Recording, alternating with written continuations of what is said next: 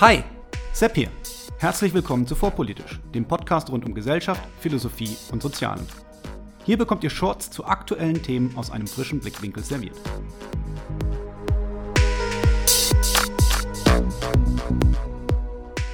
Hallo und herzlich willkommen zu einer neuen Folge von Vorpolitisch Meets. Heute mit Philipp Hübl, Autor von Die aufgeregte Gesellschaft. Wie Emotionen unsere Moral prägen und die Polarisierung verstärken. Erschienen zwanzig neunzehn bei C. Bertelsmann. Hallo Philipp. Hallo, danke für die Einladung. Ja, danke, dass es geklappt hat. Ich fange meine Folgen hier immer gleich an. Und deswegen jetzt an dich die kurze Bitte. Magst du dich unseren Hörern einfach kurz selber vorstellen? Ja, mein Name ist Philipp Hübl. Ich bin von Haus aus Philosoph, habe auch einen Abschluss in Linguistik erworben in der Universität, habe äh, viel unterrichtet an drei verschiedenen Universitäten, Aachen, Berlin und in Stuttgart als Juniorprofessor und bin zurzeit Gastprofessor für Philosophie und Kulturwissenschaft an der, an der Universität der Künste Berlin. Quasi auf dem zweiten Bildungsweg dorthin gekommen. Ich bin eigentlich theoretischer Philosoph von Haus aus, aber interessiere mich seit einigen Jahren vor allen Dingen für Moralpsychologie, die Grundlagen des moralischen Denkens und in dem Sinne auch ein bisschen jetzt zu dem, zu, interessiere ich mich für das Thema so Sozialphilosophie, könnte man sagen, also solche Themen wie Polarisierung, Diskriminierung, ähm, moralische Öffentlichkeit und vor allen Dingen, was uns die empirischen Wissenschaften dazu verraten können. Und damit hast du mir das perfekte Stichwort geliefert. Denn wenn wir über Moral reden, dann denken die Leute ja sofort an Philosophie, an Abstraktes, an Normatives. Ähm, jetzt hast du aber schon den Stichwort, das Stichwort Moralpsychologie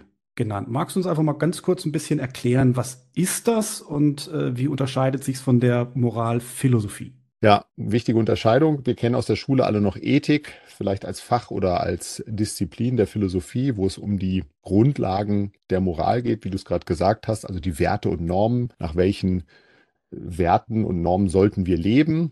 Und äh, die Idee in der Philosophie ist ja immer aus den allgemeinen Prinzipien der Vernunft auch die moralischen Regeln abzuleiten. Bei Kant ist es der kategorische Imperativ, also wir sollen im Prinzip, wenn wir moralisch handeln, aber auch urteilen, uns überlegen, ob man unser Urteil auch verallgemeinern könnte nach so einem allgemeinen Staatsprinzip. Heute würden wir vielleicht sagen, ob es ableitbar ist von den Menschenrechten.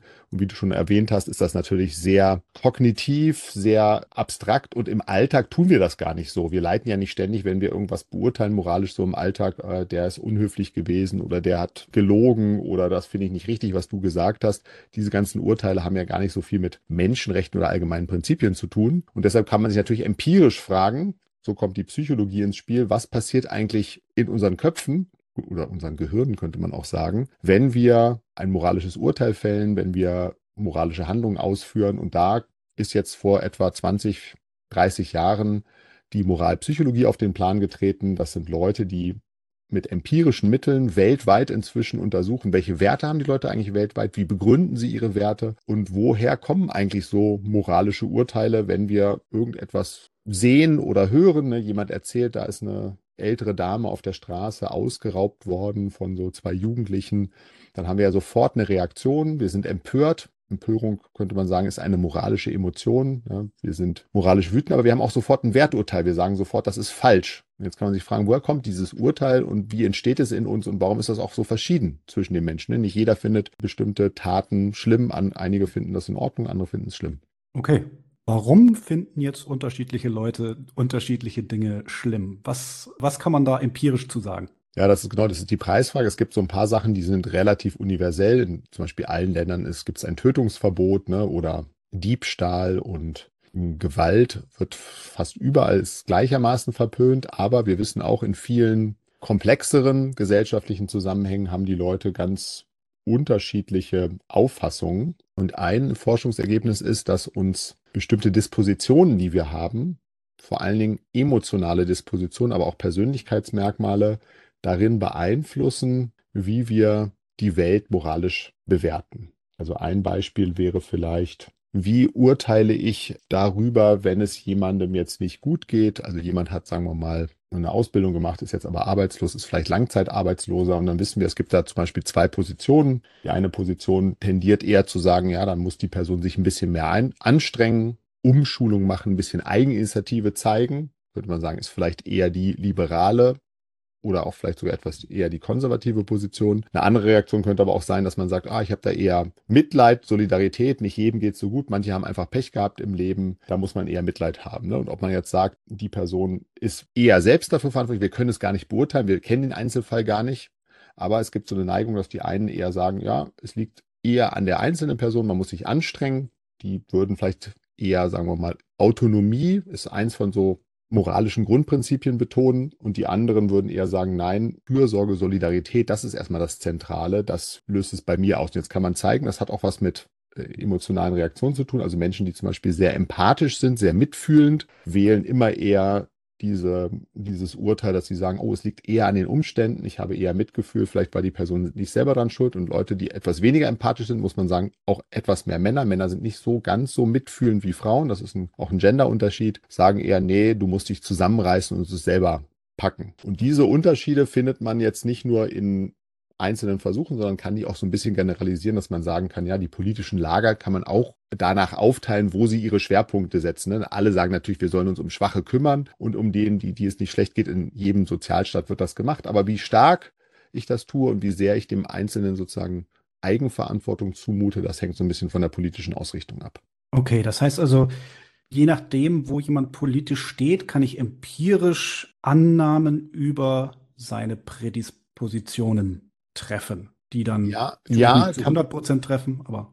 Genau, also um, also das ist mit Vorsicht zu genießen, weil es natürlich immer nur Tendenzen sind. Wir wissen, das Erste ist, was wir politisch wählen, hängt von sehr vielen Faktoren ab. Ne? Wir haben jetzt in Deutschland zum Beispiel sechs Parteien. Parteien sind immer Sammelbewegungen, die decken verschiedene Interessen ab. Die kann man auch nicht eindeutig mehr so bestimmten Lagern zuordnen. Natürlich kann man schon sagen, es gibt die linkere Partei, die Linkspartei ist linker als die C D U. Aber die C D U selber ist wieder komplex und hat verschiedene Unterströmungen und Interessen. Aber man kann vielleicht umgekehrt sagen, wenn Menschen bestimmte Dispositionen haben, neigen sie insgesamt eher zu der einen oder anderen Seite, wenn man es jetzt sehr schematisch macht. Ne? Und es gibt da, kann man sagen, sechs Grundprinzipien, die die Moralpsychologen rausgefunden haben. Paul Rozin heißt einer der Forscher, Jesse Graham und Jonathan Haidt sind vielleicht so die drei wichtigsten Forscher, die sozusagen die ganzen Daten weltweit zusammengetragen haben und sich gefragt haben, welche Grundprinzipien in der Moral gibt es eigentlich, die wir in allen Kulturen finden, die man schon früh bei Tieren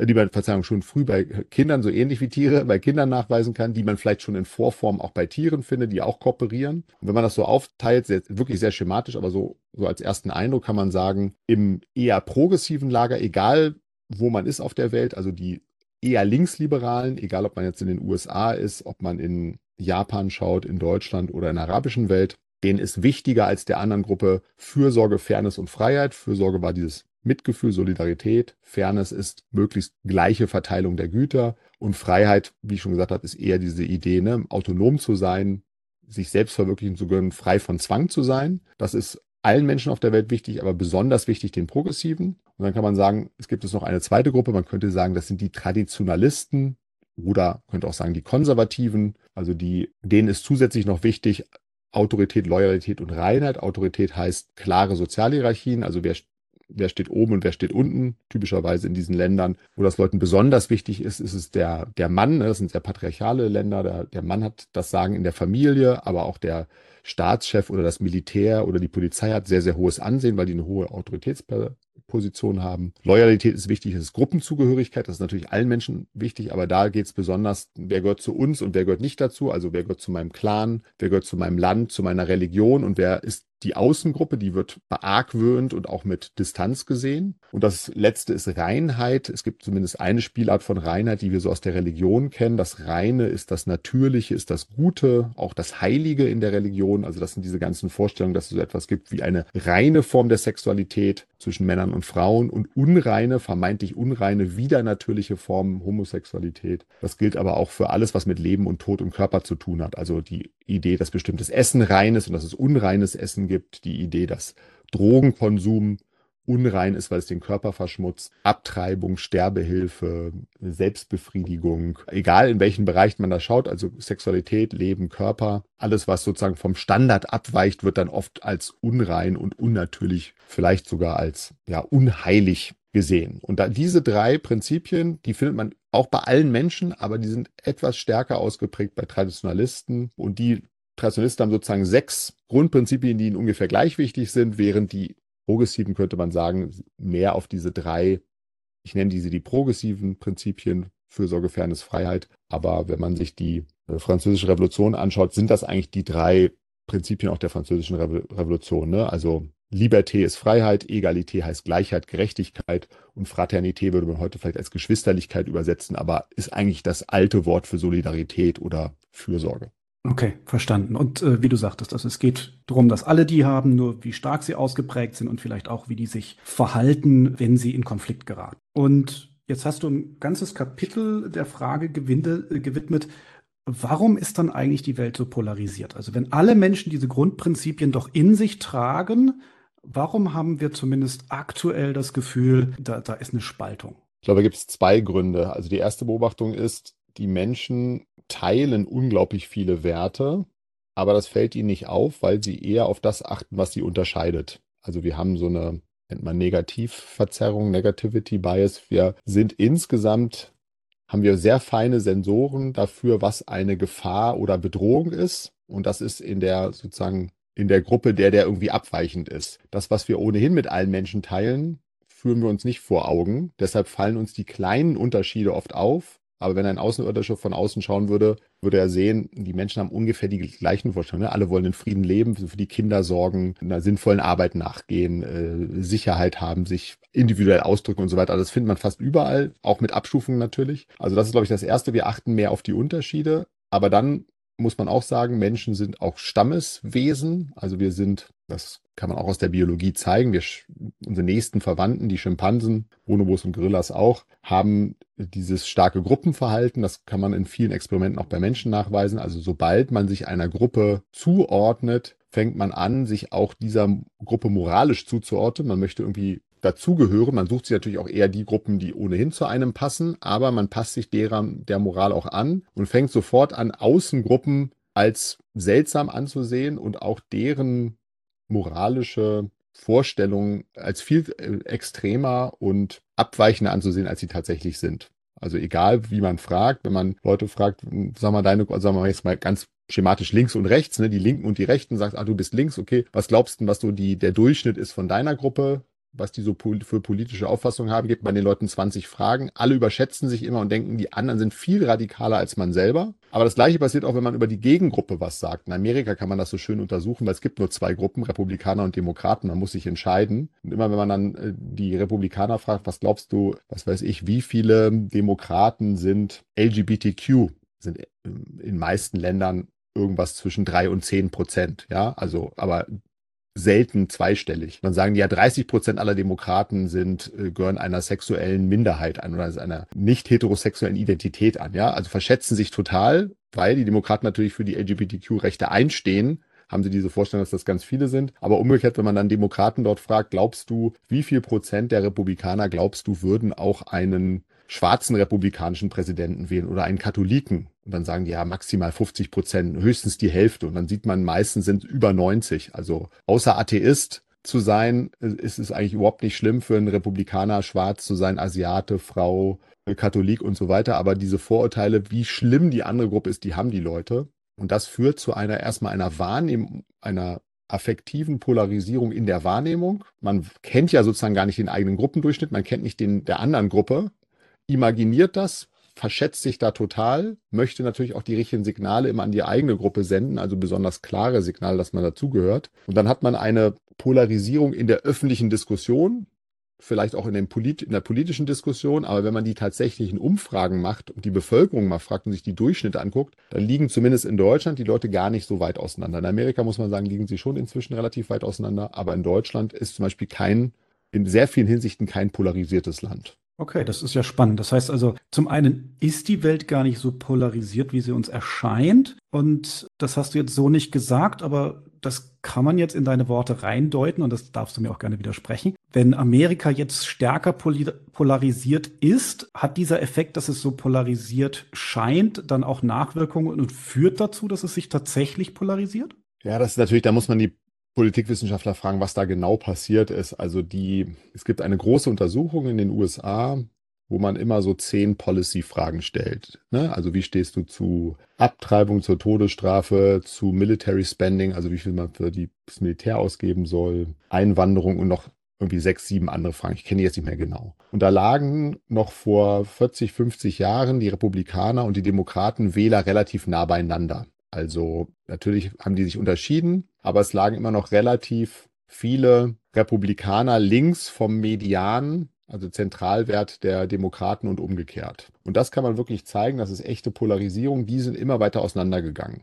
Also die sind so weit auseinandergegangen, dass es jetzt kaum noch eine Mitte gibt, wo Leute einer Meinung sind. Also es ist wirklich ausgedünnt. Und das könnte schon sein, dass es etwas zu tun hat mit ja, den Massenmedien, weil es immer stärker, immer mehr darauf ankommt, so eine Art Identität der beiden Parteien herzustellen. Man muss auch sagen, die Demokraten sind sehr, sehr stark nach links gewandert, während die Republikaner sich gar nicht so stark bewegt haben. Aber was da passiert ist, ist vielleicht sehr typisch für Polarisierung, dass es am ganz rechten Rand diesen Backlash gibt. Also da sind plötzlich viel, viel mehr als früher da waren. Das heißt, der Zentralwert der Republikaner hat sich zwar nicht verschoben, aber ein Teil auf der ganz, ganz rechten Seite, ne, also die radikalen Trump-Fans und so die extremen Republikaner, die sind viel radikaler, als sie noch vor zwanzig Jahren waren. Man muss aber auch sagen, die Demokraten sind auch radikaler, könnte man sagen, oder linker, als sie mal waren. Und dann hat man so eine echte Polarisierung, wo die Mitte ausgedünnt ist. Ne? Also es ist eher so ein Kamel. Ne? Normalerweise früher sah es aus wie ein Dromedar. Und in Deutschland, wenn man es jetzt mal vergleicht, ist es so, dass ich glaube, auch die beiden Außenposten, Grüne und AfD-Wähler, so sind sozusagen am weitesten voneinander entfernt, was die Werte betrifft. Die sind, das ist ein, ein Polarisierungseffekt. Aber die Mehrheit der Deutschen, wenn man sowas fragt, wo die großen Ungerechtigkeitsthemen, ne, also was ist das, ein großes Problem, sagen alle, die Ungleichheit der Vermögen ist ein Problem, da sind sich fast alle Deutschen einig, fast alle sagen, man, man sollte sich ähm, mehr um die Gemeinschaft kümmern. Die Deutschen sind sehr, vertrauen einander sehr stark, den anderen, also sie haben nicht diese starke affektive Polarisierung wie in Amerika, dass man sagt, ich möchte gar nicht mehr neben dem wohnen, der diese andere Partei wählt. Das heißt, in, da in vielen Hinsichten sind wir, haben wir sozusagen eine starke Mitte, aber natürlich in der Öffentlichkeit, gerade wenn man sich so soziale Medien anschaut, wo die lauten Stimmen natürlich eher die Außenstimmen sind, kann man den Eindruck gewinnen, dass auch Deutschland polarisiert ist. Aber ich glaube, das ist eher ein Phänomen der politischen Diskussion, fast eigentlich hauptsächlich auf Twitter und vielleicht noch auf Facebook. Also es ist eher ein Social-Media-Phänomen als ein echtes gesellschaftliches Phänomen. Die unsozialen Medien wieder. Ja, sozusagen. Ja, okay, aber damit hast du auch schon meine eine meine nächste Frage vorweggenommen, nämlich, also wir können tatsächlich einen einen Rechtsruck sehen. Der ist nicht nur eingebildet. Ja, bei Rechtsruck gibt es, glaube ich, auch zwei Lesarten. Wenn man, also in der Öffentlichkeit wird mit Rechtsruck ja gemeint, es gibt in ganz Europa plötzlich rechtspopulistische Parteien in den Parlamenten. In Deutschland die AfD und in fast allen Ländern Europas gibt es so ein Phänomen. Ich würde auch noch den Brexit dazu zählen, das war auch eine rechtspopulistische Aktion. Und die Wahl Trumps kann man auch noch dazu zählen. Ne? Wenn man sagt, das ist ein Phänomen unserer Zeit, muss man sagen, ja, in den neunziger Jahren gab es zwar auch rechte Parteien, aber dass es so eine Breite an Rechtspopulisten gibt, das ist sicherlich dieser klassische Backlash, wie Politikwissenschaftler sagen, also eine Reaktion auf die Globalisierung, die schnell voranschreitende Moderne, auch diese progressive Revolution. Wir sind sehr, sehr schnell in den Werten vorangeschritten, immer kosmopolitischer, weltoffener geworden. Und einige Leute haben sind dann nicht mehr mitgegangen und dann hat sich da so eine Lücke gebildet im Parteienspektrum und die haben diese Parteien besetzt. Wenn man jetzt das als Rechtsruck sieht, kann man sagen, okay, klar, es gibt diese rechten Parteien. Wenn man mit Rechtsruck meint, dass die Leute heute, was viele glauben, rechtere Einstellungen haben, also menschenfeindlicher sind oder demokratiefeindlicher, als sie vor zwanzig Jahren waren, dann ist das eine vollkommene Fehldiagnose. Das kann man ziemlich klar nachweisen, das ist nicht der Fall. Also was passiert ist, ist alle sind im Mittel liberaler. Klingt jetzt hart, aber sogar die Wähler der AfD sind liberaler als der rechte Rand der C D U in den neunziger Jahren. Kann ich gleich noch was dazu sagen. Aber im Verhältnis haben natürlich einige jetzt so eine Art Schritt zurück gemacht, was man Backlash nennt. Ne? Also Reaktion, reaktionär heißt ja auf einen, einen Fortschritt. Also sozusagen, wenn man das sieht, aha, die anderen machen diesen großen Schritt in die eine Richtung, können wir auch an seiner Position stehen bleiben. Oder man sagt, jetzt erst recht, jetzt gehe ich einen Schritt zurück, um besonders zu betonen, das ist... Ich bin dagegen, gegen diesen Fortschritt, oder das ist jetzt mein Markenkern. Und nur, damit das jetzt nicht so, weil das viele immer so absurd finden oder so krass, wenn man das sagt, wenn man sich wirklich mal die Zahlen anschaut. Ich glaube, ein guter Indikator sind, ist diese berühmte Mitte-Studie von Andreas Zick und Kolleginnen und Kollegen.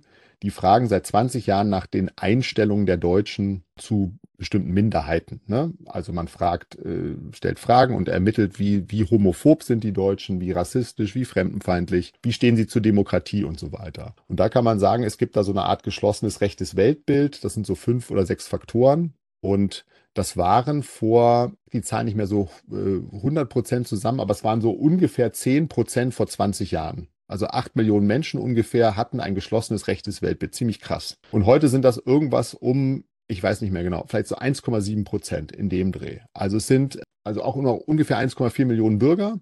Also auch nicht wenige, ne? Mehr als die gesamte Stadt Köln. Aber es ist ein Siebtel oder ein Sechstel von dem ursprünglichen Wert. Das heißt, von diesen Werten zu urteilen, es gibt noch eine zweite Studie, Leipziger Studie hat ungefähr dasselbe rausgefunden, viele andere auch, der Sozialreport des Wissenschaftszentrums Berlin deutet auch in diese Richtung. Also relativ viele zeigen, wir sind insgesamt liberaler geworden, aber wissen wir auch, es gibt natürlich jetzt diese eine Gruppe, die sagt, uns geht das zu schnell. Und die, die jetzt Parolen so von sich geben, die man vielleicht früher eher, wie gesagt, am rechten Rand der C D U gehört hat. Also das deckt sich auch mit meiner Erfahrung. Ich bin ja in den neunzigern in der bayerischen Kleinstadt aufgewachsen. Ja. Das äh, würde ich jetzt auch so, hätte ich jetzt so ähnlich vermutet. Ähm, auch ich, das bin, an, ich bin in den achtzigern aufgewachsen, ähm, in den siebzigern geboren und ähm, Mitte der, also noch Ende der achtziger und die frühen neunziger.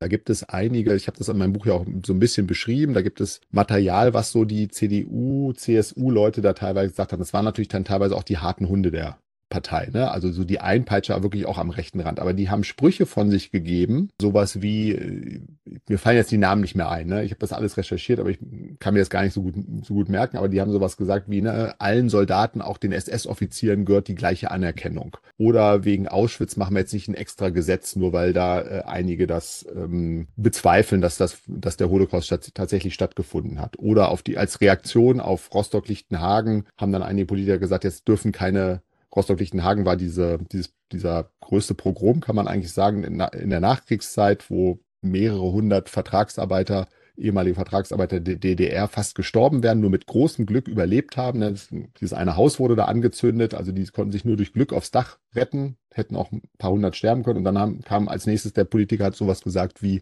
äh, wir müssen, wir müssen den Flüchtlingsstrom aus äh, Osteuropa stoppen. Ne? Und das sind Sachen, die würde sich heute...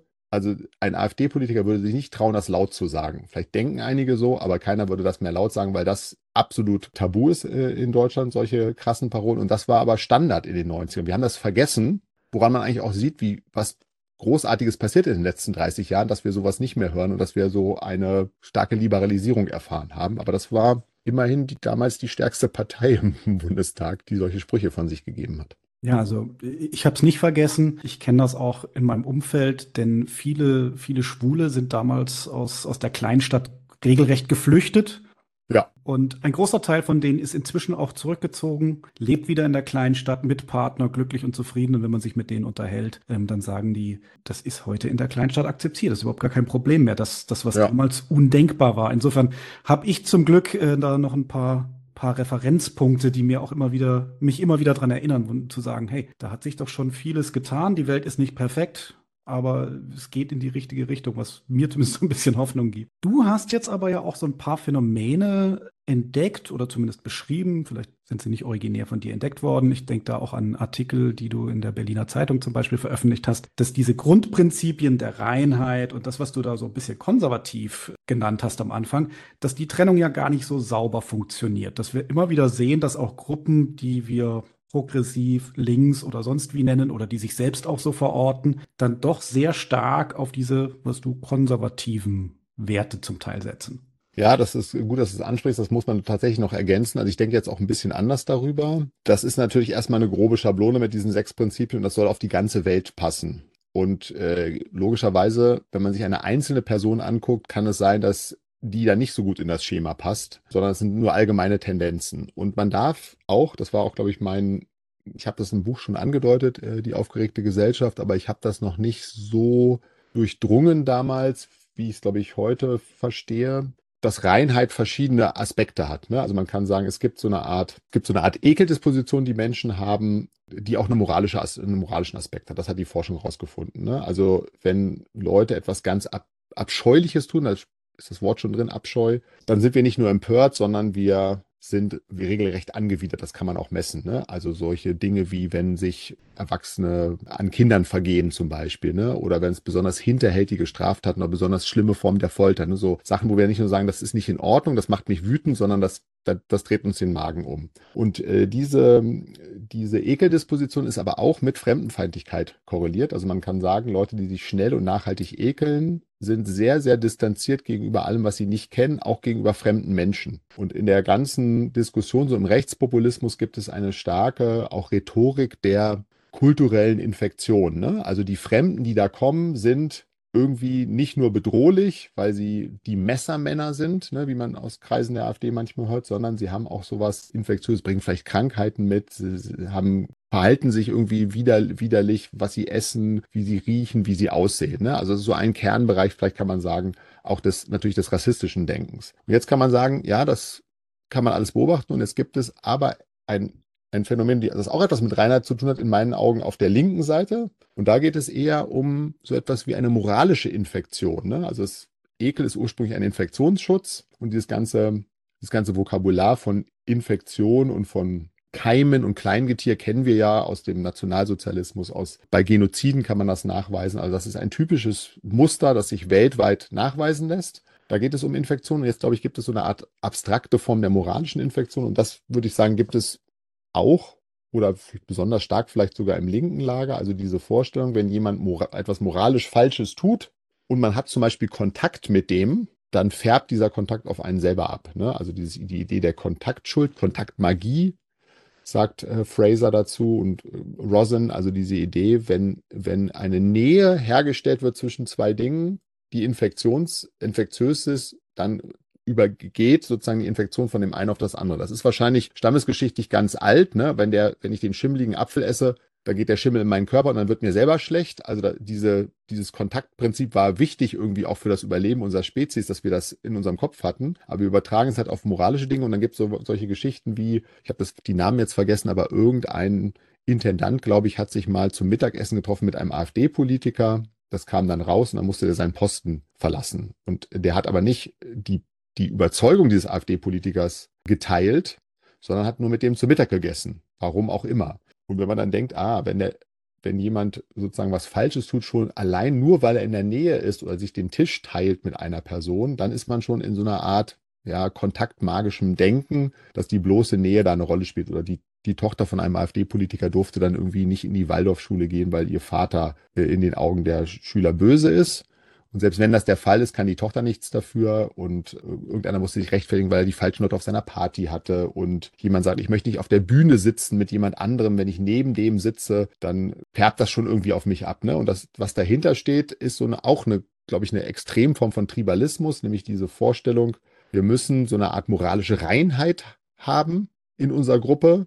Und alles, was davon abweicht oder nur in die Nähe rückt, derjenigen, die vermeintlich böse sind oder zur Gegengruppe gehören, das ist dann schon nicht mehr geheuer und dann hat man sich quasi infiziert dadurch. Liken, ne? Verzeihung, das ist noch das als Ergänzung, ich bin jetzt gerade etwas ins Reden gekommen, aber ich habe das auch schon erlebt, dass Leute sagen, du hast von dem und dem was geliked und der und der hat aber dort und dort auch noch was äh, Böses zu, was weiß ich, Einwanderung gesagt oder gegen irgendwas anderes, ne? Wo man sagt, naja, aber diese eine Aussage kann ja trotzdem richtig oder falsch sein. Diese Vorstellung, dass wir nicht mehr die Tat beurteilen und sagen, dass diese Tat ist gut oder schlecht, sondern die ganze Person, den ganzen Charakter. Und das ist wahrscheinlich stammesgeschichtlich auch so, dass es irgendwie in der Alltagsmoral wichtiger ist, die ganze Person zu beurteilen, weil ich mich immer fragen muss, will ich mit der später noch zusammenarbeiten? Kann ich die in meine Gruppe lassen? Ist die vielleicht gefährlich? Ist die problematisch? Und das ist natürlich aber eigentlich eine, so ein bisschen eine vorzivilisatorische Moral, ne, die immer den ganzen Charakter beurteilen. Also das Moderne am Strafrecht und der modernen Ethik ist natürlich zu sagen, ja, wir beurteilen die Tat und jemand kann mal was falsch machen, der muss da vielleicht für auch bestraft werden, aber wir verurteilen nicht die ganze Person und stoßen den sozusagen aus unserer Gemeinschaft raus, nur weil er mal einen Fehler gemacht hat. Klar. Und soziale Medien, das, was du da beschreibst, das kennen wir ja beide. Da vielleicht äh, denken wir auch an denselben Vorfall hier. Ähm, ich hatte ja einen Artikel von dir, den, über den wir gerade so ansatzweise gesprochen haben, von der B Z gete- geteilt. Und da kam es dann drunter zu so einem Ach so, so was ist da passiert? Ja, da hat dann eben jemand äh, doch äh, eben auch äh, kommentiert, dass böse Menschen, äh, die irgendwo mal was geliked haben, dann eben, es war eben genau dieser, dieser, dieser, ja. dieser Ansatz. Ja, also du hast den da mal geliked und der hat aber auch X gesagt und außerdem hängt der mit Y rum. Ja. Meine Antwort ist dann immer, ich, ich teile auf sozialen Medien Positionen, nicht Personen. Und ja, dann gibt es eben Leute, die widersprechen und sagen, nee, das kannst du gar nicht. Wenn du die Position likest oder teilst, dann teilst du die Person immer mit. Ja. Genau, das ist der, das ist der Punkt. Jetzt hast du einen Punkt schon angesprochen und den finde ich immer sehr interessant. Also vielleicht weißt du es, vielleicht weißt du es auch nicht. Mein persönliches Forschungsgebiet war ja rund auch um Gewalt und äh, wie die entsteht und wie man sie rechtfertigt und so weiter und so fort. Du hast das jetzt schon gesagt mit dem Ekel, mit den Krankheitskeimen. Dass man solche Sprache, solche entmenschlichende Sprache immer sofort findet, äh, wenn es irgendwo Richtung Genozide et cetera geht. Magst du äh, vielleicht dazu noch ein bisschen was erzählen? Du hast ja ein ganzes Kapitel geschrieben, wie die politische Gewalt äh, entsteht und vor allem, wie sie mit den Gruppenidentitäten zusammenhängt. Ja, also Menschen, die gute Nachricht ist erstmal, Menschen fällt es ja erstmal schwer, Gewalt anzuwenden. Wir haben so eine Tötungshemmung, ganz wenige Ausnahmen. Es gibt natürlich so Soziopathen, bei denen das nicht so ist, aber die meisten Menschen haben eine starke Tötungshemmung. Aber wir wissen auch aus der Geschichte, die kann man in bestimmten Situationen gut überwinden. Extremfall ist natürlich der Nationalsozialismus. Ein Beispiel, das besprochen wurde, unter anderem von Harald Wälzer in einem Buch und von dem Browning, mir fällt gerade der Vorname nicht ein, über den, dieses Polizeibataillon der äh, hunderteins der S S, die in der Ostukraine Tausende von Juden erschossen haben, wo ja aber alles relativ kultivierte Akademiker waren und in kurzer Zeit sind die zu Massenmördern geworden, haben das aber dann auch nach dem Krieg, als sie zur Rede gestellt wurden, damit gerechtfertigt, dass es irgendwie eine notwendige Aufgabe war. Und da äh, solche Phänomene geben uns zu denken, das ist dann ja untersucht worden in, in vielen Jahrzehnten, also welche Faktoren da eine Rolle spielen. Ein großer Faktor ist Autorität, also wenn jemand sagt, du musst es machen, ich übernehme die Verantwortung, das ist so ein großer Aspekt, kennt man aus dem Milgram-Experiment und aus vielen so Autoritätsexperimenten, das hat man äh, gut gezeigt. Aber eine Möglichkeit ist auch, die Opfer zu entmenschlichen. Da gibt es auch Varianten des Milgram-Experiments, die zeigen, also das, das ist diese Idee, wenn Leuten gesagt wird, äh, du, du sollst jemandem Schmerzen zuführen, wenn er was falsch macht und der Versuchsleiter als Autorität hat gesagt, ich übernehme die Verantwortung, sind die Leute bereit gewesen, höhere Schmerzen, höheren Strom zuzuführen, teilweise bis zu vierhundert Volt, der eigentlich tödlich ist. Das Experiment war so ein bisschen hingedreht, weiß man jetzt. Also die Daten stimmen nicht so ganz, aber das ist wiederholt worden in vielen Varianten, ein bisschen harmloseren Varianten, aber es kam ungefähr dasselbe schon raus, kann man sagen. Also Autoritätsfigur ist eine, spielt eine Rolle, aber wenn man Leute sagt, das ist gar kein Mensch, der da sitzt, ne? Das ist Abschaum, das ist nur eine Kakerlake, das ist eine, das ist ein Bacillus, das ist ein Untermensch. Also wenn man irgendwie es schafft, rein mit der Sprache die Person zu entmenschlichen, fällt es den Leuten leichter, Gewalt auszuüben, wenn so eine Autoritätsfigur da ist. Und das weiß man auch aus der Forschung von Genoziden. Stephen Pinker hat ja ein ganzes Buch darüber geschrieben, über die Geschichte der Gewalt, The Better Angels of All Nature. Und ein Historiker, ach, ich habe heute den Namen, Kiernan heißt der, glaube ich. Mir fällt gerade der Vorname nicht ein, vielleicht fällt er mir wahrscheinlich gleich wieder ein. Der hat alle Genozide sich angeschaut von den frühesten Anfängen der Menschheit, die dokumentiert sind, bis in die, also von Sparta bis nach Darfur und äh, Ruanda, so bis in die ins zwanzigste Jahrhundert.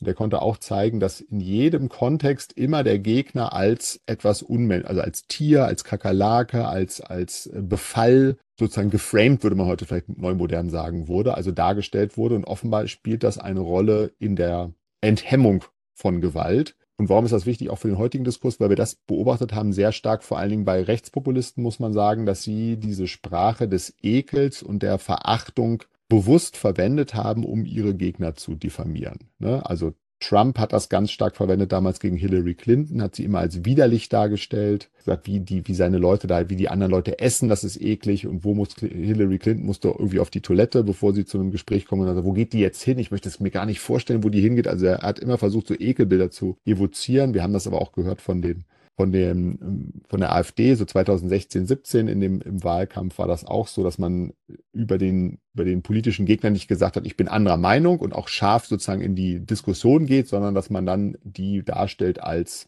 ja, also mit so Beleidigung, ne, die fette Sau, also dick sein löst auch oft Ekel aus bei Leuten oder das Warzenschwein oder was auch immer, also mit Bezeichnungen, wo klar ist, da ging es wirklich nur um die Diffamierung, um die Verächtlichmachung des nicht mehr des politischen Gegners, sondern des Feindes, könnte man fast sagen.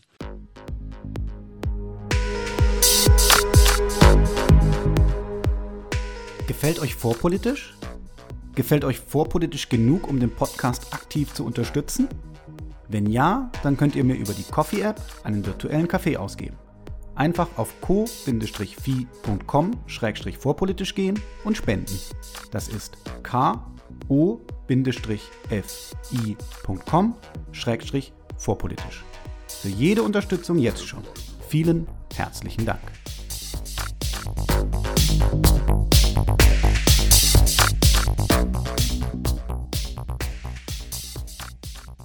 Die gute Schmidtsche Freund-Feind. Ja. Dichotomie. Ich kann es kurz nachreichen. Der Name war Ben Kiernan. Das Blut, äh, sorry, das Buch Blood and Soil, A World History of Genocide and Extermination from Sparta to Darfur. Denn ja. äh, im Gegensatz zu dir kann ich hier spicken. Ich habe dein Buch vor mir liegen. Ja, also ich hätte das jetzt auch nicht gewusst. Nächstes Mal lege ich es mir, leg ich, leg ich mir auch nochmal hin, dann weiß ich die Namen wieder. Ja, Ben Kiernan, genau. Genau, das ist in Ordnung. Da kannst du reden und ich äh, kann äh, hier... kann hier nachschlagen. Diese, diese Entmenschlichung, die kann man natürlich gezielt einsetzen. Und das ist ja so auch der Vorwurf an Trump, dass er das schon gezielt gemacht hat, auch wenn man jetzt äh, ihm, glaube ich, nicht unterstellen sollte, diese Sozialforschung zu kennen, sondern der macht das vermutlich eher intuitiv. Ja. Das Ganze haben wir ja aber auch bei Corona so ein bisschen gesehen. Ich meine, da ging es ja auch um einen echten Virus, eine echte ja. Ansteckung. Und ist dieser Effekt jetzt da vermutlich ungewollt natürlich dann auch da ein bisschen schuld? Man hat ja schon das, oder ich zumindest habe das Gefühl, dass so ein paar Leute da auch so ein bisschen drauf, drauf hängen geblieben sind, sich, sich schwer getan haben, sich von der Corona-Bedrohung wieder zu lösen, jetzt wo die, wo die Welt sich doch wieder ein bisschen ge- ge- gelockert und geöffnet hat. Ja, das ist also, fand ich, ein sehr interessantes Thema, wenn man jetzt so zurückblickt. Am Anfang gab es diesen anti-asiatischen Rassismus kurz. Und da dachte ich schon, ich habe da auch einen kleinen Artikel geschrieben, äh, oder ich sage mal kurz, was da passiert ist. Also, weil ja man gesagt hat, das kommt aus Wuhan, aus einem Labor in China oder einem Markt in China, oder zumindest aus diesem, aus einer Stadt in China, haben die Leute, weil sie ja nicht wissen, wie unterscheide ich einen Chinesen von einem Japaner oder einem Koreaner, haben dann Besucher, die in Rom waren, in, in Deutschland, die in ein Stadion wollten, egal wo, sind teilweise nicht irgendwo nicht reingelassen worden, sind angefeindet worden, weil man einfach gesagt hat, jeder, der jetzt äh, asiatisch aussieht, ist ansteckend, ne? Und man weiß aus vielen Studien, wenn es eine reale Infektionsgefahr gibt, werden Leute fremdenfeindlicher oder menschenfeindlicher. Wahrscheinlich ist das auch anthropologisch ein Schutzmechanismus. Wenn ich in einer Umgebung lebe, in der es viele Gefahren gibt, durch Gewalt kann das sein, durch Naturkatastrophen, aber auch durch Infektionen, ist es besser, bei der eigenen Gruppe zu bleiben. Ne? Da hat man die Resistenzen schon gebildet, man bleibt unter sich. Haben wir auch bei Corona gesehen. Ne? Je weniger ich Kontakt mit anderen hatte, desto unwahrscheinlicher war es, dass ich krank werde und vielleicht sterbe. Und wir wussten ja auch noch gar nicht, wie es am Anfang aussieht. Ne? Wir hatten alle große Angst. Und natürlich sind wir dafür, springen wir dafür schnell an. Ich habe das bei mir selber beobachtet, also wie schnell ich dann plötzlich Angst hatte, wenn mir einer entgegenkam. Heute wissen wir, es war total lächerlich, draußen Angst zu haben. Aber wenn mir Leute dann beim Joggen zu nahe kamen, dachte ich schon, oh, hat der mich jetzt angehaucht, ne? Muss ich dem irgendwie ausweichen? Wurde dann teilweise auch ein bisschen, war auch ein bisschen ungehalten. Mehr Leute jetzt gar nicht aus. Ich bin immer demonstrativ ausgewichen. Manche haben das nicht gemacht. Ich glaube, eher Männer als Frauen war mein Eindruck. Die wollten da nicht so richtig mitmachen.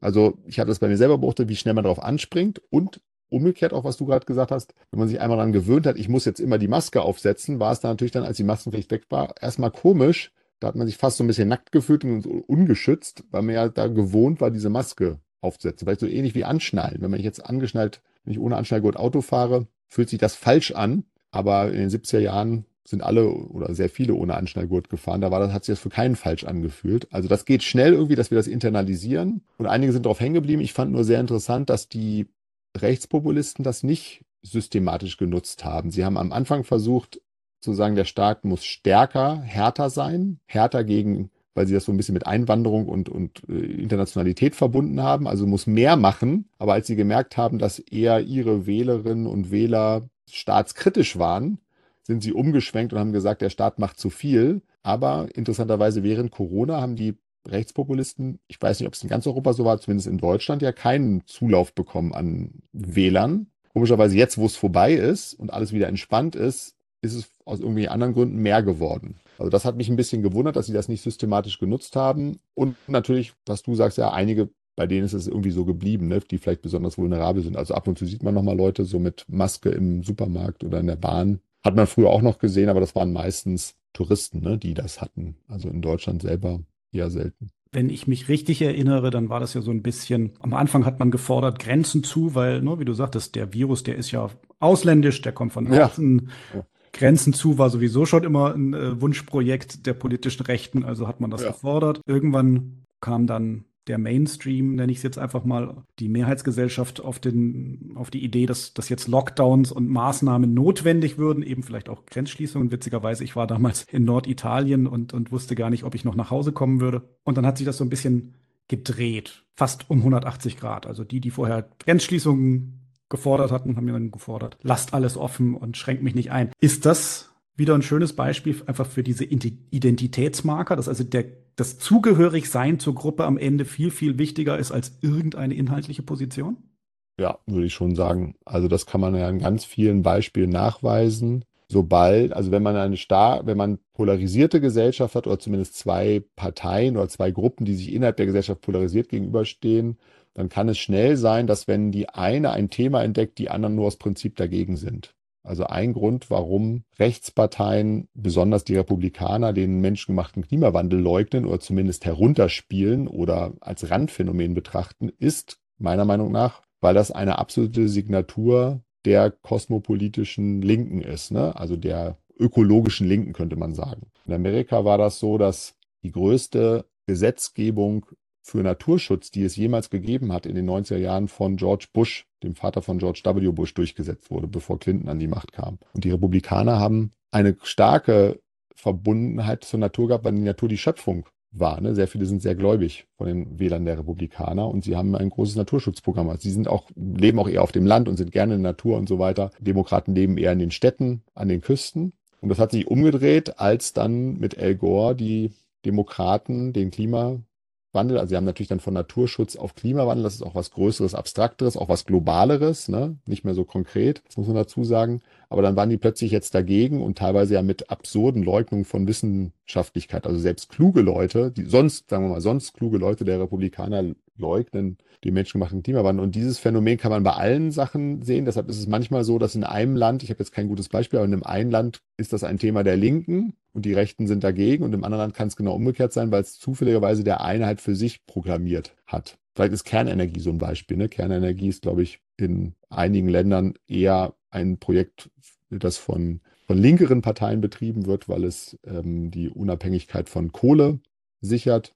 In Deutschland ist Kernenergie, gegen die Kernkraft zu sein, ne, wirst du auch noch kennen, aus, vielleicht aus den, in den frühen neunzigern gab es das ja auch noch, eine Atomkraft, nein danke, ich habe das noch sehr stark in den achtzigern erlebt, aber da hat man sehr stark auch diese Natur, es gab so auch so eine Art Naturromantik in der linken Bewegung in den achtziger Jahren und natürlich auch die Bedrohung durch Tschernobyl, das alle miterlebt haben, dadurch gab es eine sehr starke Abneigung gegen Kernenergie als etwas Unnatürliches, Stichwort Reinheit, Unnatürliches, Unreines und deshalb gibt es in Deutschland äh, auf der linken Seite eine Abneigung von Atomkraft, die in anderen Ländern vielleicht gar nicht so ist oder zumindest nicht so ideologisiert oder sagen wir mal so, äh, vielleicht besser emotionalisiert ist wie in Deutschland, so könnte man es vielleicht sagen. Ja, also wenn ich das richtig im Kopf habe, zum Beispiel sind die schwedischen Grünen sehr starke äh, Atomkraftbefürworter, äh, einfach weil es das Land unabhängig auch macht. Klimaneutral ist, bin ich mir jetzt aber nicht hundert Prozent sicher. Aber ja, sechsundachtzig, ne? sechsundachtzig war Tschernobyl, weil... Auf jeden Fall war ich noch in einem Sandkastenalter, das kann ich dir sagen.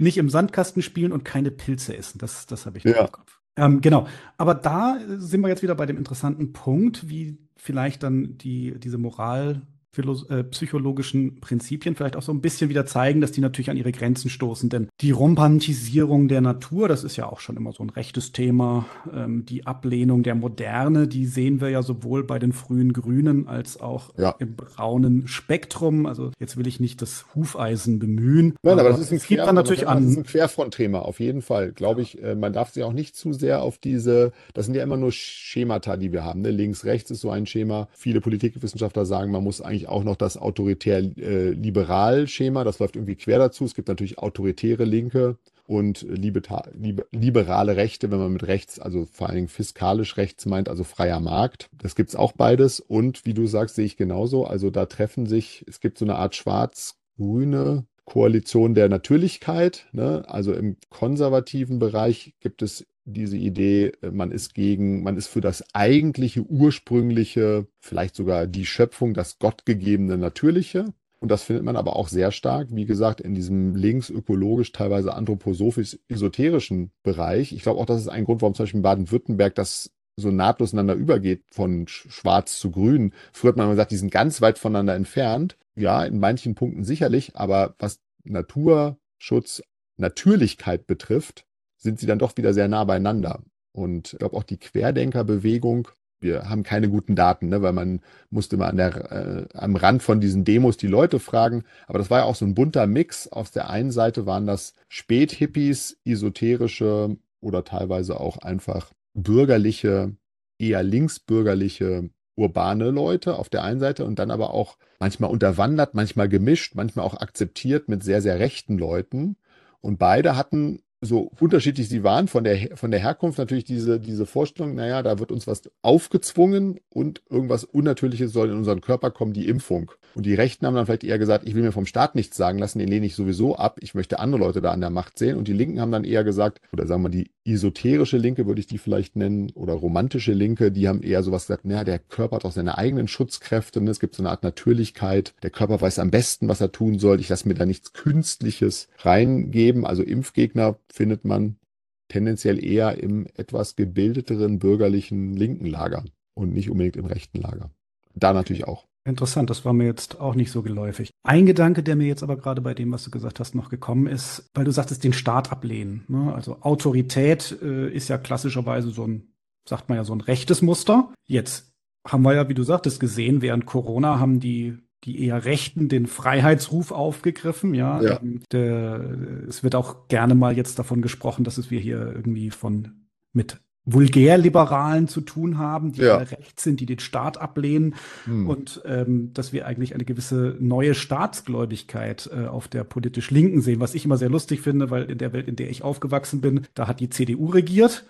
Da waren die C D U äh, die Spaßverderber, die äh, eigentlich immer irgendwie welche Re Regelungen gemacht haben, wo man gesagt hat, hey, nichts darf man mehr. Ja. Und heute wirft man das ja den Linken vor. Ja, ich glaube, es gibt oberflächlich sieht das so aus, das sagen ja auch viele, ne? Die, also die Oberfläche sieht so aus, früher hieß es, gegen die Regeln und gegen den Staat zu sein, war links, so achtundsechziger und siebziger Jahre. Heute sind die, die links sind, die, die den Staat unterstützen und überhaupt nicht mehr gegen den Staat. Und Freiheit war die große Parole der Emanzipationsbewegung, also der progressiv-linken Bewegung, ne? Sich frei zu machen von dem Käfig der Normen, wie du es gerade ein bisschen beschrieben hast. Und heute ist Freiheit aber das, die Parole der, ja, mindestens der bürgerlich Rechten, also im Sinne von rechts der Mitte bis hin zu den, vielleicht auch den Rechtsradikalen. Ich glaube aber, das ist beides nur oberflächlich.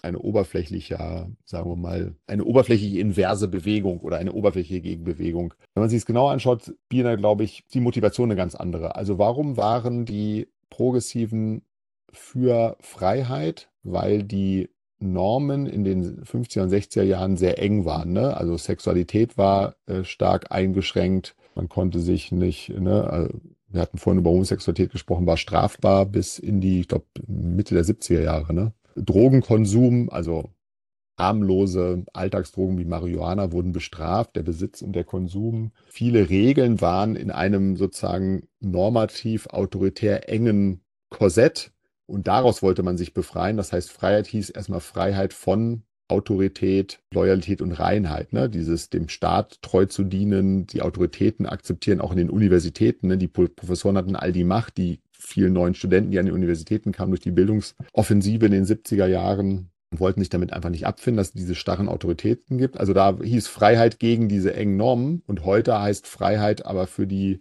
heute sind, leben wir in einem sehr freien Land, also man, ne, alles ist liberalisiert worden und jetzt sind die neuen, ja, weiß nicht, ob man sie vulgärliberale nennt, aber jetzt überblenden die oft Freiheit eher mit Trotz. Oder verstehen Freiheit sehr stark als Freiheit von überhaupt Gemeinschaftsregeln.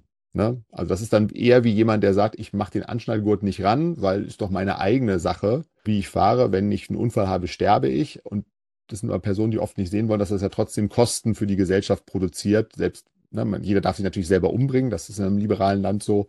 Aber unter bestimmten Bedingungen produziert das Kosten für andere. Also geht auch darum, die, ähm, dass die Gemeinschaft ein Interesse daran hat, dass man sich zum Beispiel schützt, wie mit der Maske. Ich glaube, das ist diese eine Bewegung. Und die zweite ist die mit, ähm, was hat man noch? Frei, Freiheit und was war das andere? Die Autorität, aber die hattest du auch schon, schon angesprochen. Also eine generelle Staatshörigkeit äh, hatte ich hatte ich es genannt, ein bisschen überspitzt. Ja, genau. Und ach ja, genau, das wollte ich sagen. Und genau, und bei Autorität ist es, das ist der, der wichtige Punkt, das weiß man aus Verschwörungstheorien, das hat mich auch erst verwundert. Also Verschwörungstheoretiker sagen ja typischerweise, die, die Falschen sind an der Macht. Ne? Da gibt es irgendwie eine Gruppe von Strippenziehern, die Eliten, die C I A, die äh, Zionisten, wer auch immer, irgend so eine fiese Gruppe, die hat alles in der Hand und die sind für das Leid der Welt verantwortlich. Und wenn man aber Tests mit denen macht, also sie sind erstmal antiautoritär, sie sind gegen diese autoritäre Gruppe, die die Macht hat. Aber wenn man Tests mit diesen Leuten macht, kommt immer raus, dass sie auf dem Autoritätsspektrum sehr weit oben liegen.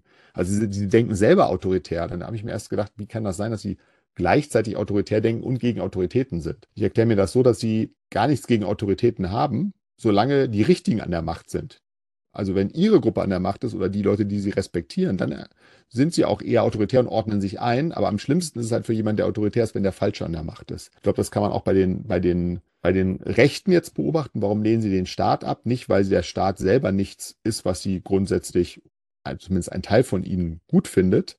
Auch Militär und Polizei ist eher etwas, was ihnen Respekt abverlangt. Aber wenn die natürlich gerade von den Falschen besetzt sind, jetzt von einer eher linksgrünen Regierung oder zumindest progressiven Regierung, sagen wir mal so, das ist eine progressive Regierung, die Ampelkoalition, dann ist man gegen den Staat, nicht weil man gegen den Staat ist, sondern weil die Falschen das Sagen haben. Wenn die Wähler der AfD, wenn jetzt angenommen, die AfD würde jetzt die absolute Mehrheit bekommen und äh, Deutschland regieren, dann hätten natürlich die AfD-Wähler nichts mehr gegen den Staat. Dann wäre wär ja von denen regiert, die da auch an der Macht sein sollen. Ich glaube, diese beiden Umkehrungen gibt es. Ne? Also bei Autoritären geht es darum, wer ist, wer darf die Autorität haben? Sie sind nicht gegen Autorität, aber es muss schon die Richtigen sein. Und bei Freiheit, Befreiungskämpfen geht es darum, wer, welche Normen schränken mich eigentlich ein? Und sind das eher, das ist eher dieser Kerker, dieser traditionalistischen, engen Normen, das ist eher die linke Bewegung, oder sind es eher, sagen wir mal, Gemeinschafts, am Gemeinschaftswohl orientierte Normen, das stört eher die etwas libertäreren, so würde ich die vielleicht nennen, nicht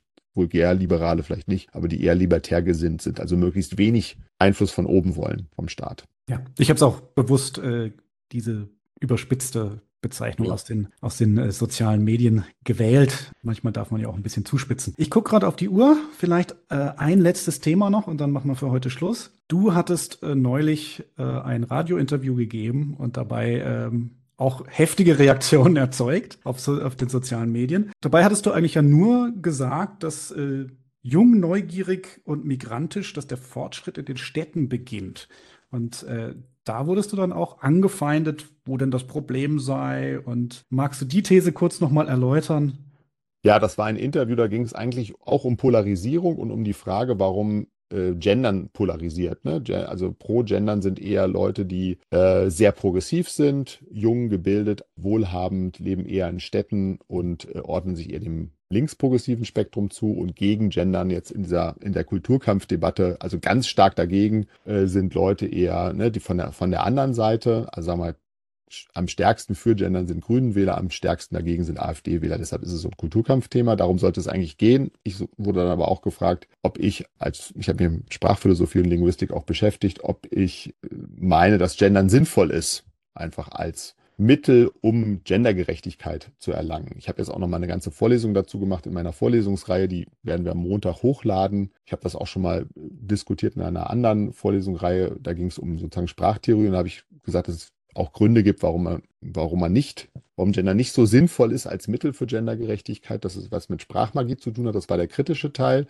Und es gab aber auch einen deskriptiven Teil, wo einfach um die Frage ging, von wem geht das eigentlich aus und von wem geht überhaupt der Sprachwandel aus? Und ich glaube, in diesem Tweet, als ich das dann getweetet habe, war für einige nicht ganz klar, dass das eine deskriptiv und das andere normativ gemeint sei. Es gab eine Kritik von mir an der Sprachmagie. Also das ist die Vorstellung, wenn ich die Sprache ändere, ändere ändert sich auch die Welt. Also wenn ich die Sprache in Anführungsstrichen gerechter mache, zum Beispiel gendere, dann ist ein Effekt, glauben zumindest einige, dass dann auch die Welt gendergerechter wird. Und es gibt einfach sehr, sehr viele Studien, die zeigen, diese kausale Verbindung, das ist oft Wunschdenken. Also wir können die Worte ändern, aber das ändert noch lange nicht die Einstellung der Leute. Im Gegenteil, manchmal sind die Worte nur so eine Art Schau oder sie sind so eine Art Ersatzhandlung. Jetzt habe ich die Worte geändert, jetzt muss ich in meiner Welt nichts mehr tun. Ähm, man kann damit auch seine Zugehörigkeit signalisieren.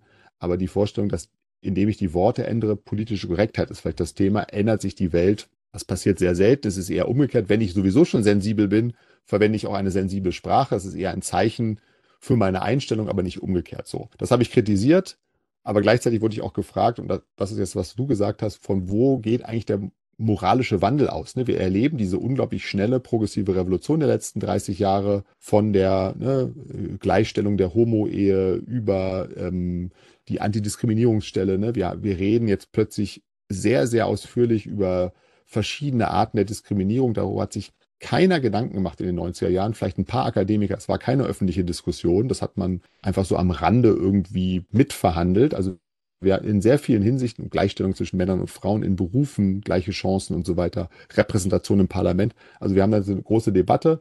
Und woher kommen diese ganzen Normen? Die kommen vor allen Dingen von den progressiven Städtern, ne, die akademisch gebildet sind. Von denen geht das aus und dann tröpfelt es so in die Menge. Und interessanterweise der Sprachwandel, das weiß man auch aus der Dialektforschung, geht eher von jungen städtischen Frauen aus. Also das ist nicht in Stein gemeißelt, aber es gibt so Tendenzen, dass man sagen kann, in der Dialektforschung, wenn ich wissen will, wie haben die Leute denn vor vierzig Jahren in Deutschland gesprochen, dann muss man aufs Land fahren. Das hat sogar einen Namen, die heißt Norm. Der heißt Non-Mobile Older Rural Male, also nicht mobiler, älterer, ländlicher Mann.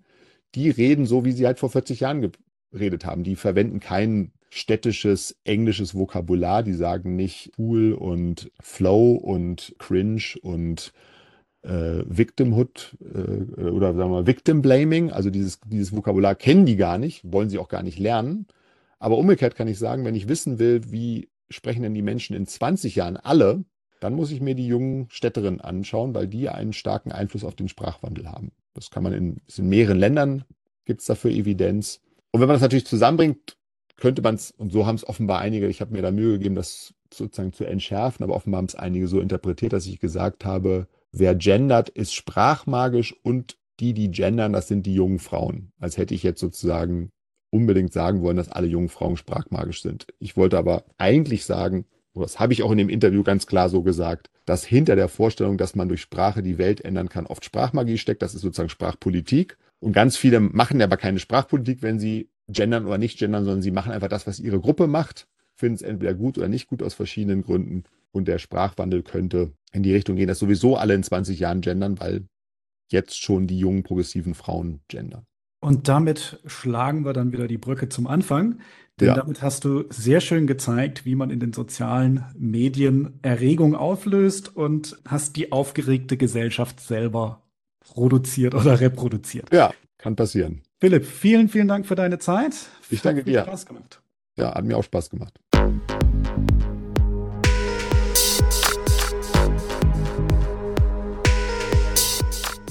Hier endet eine weitere Episode von Vorpolitisch, dem Podcast rund um Gesellschaft, Philosophie und Soziale. Vielen Dank für eure Zeit. Und wenn es euch gefallen hat, hört beim nächsten Mal wieder zu und vor allem teilt den Link zu diesem Kanal auf Facebook, Twitter und wo ihr sonst noch unterwegs seid. Warum nicht jetzt sofort?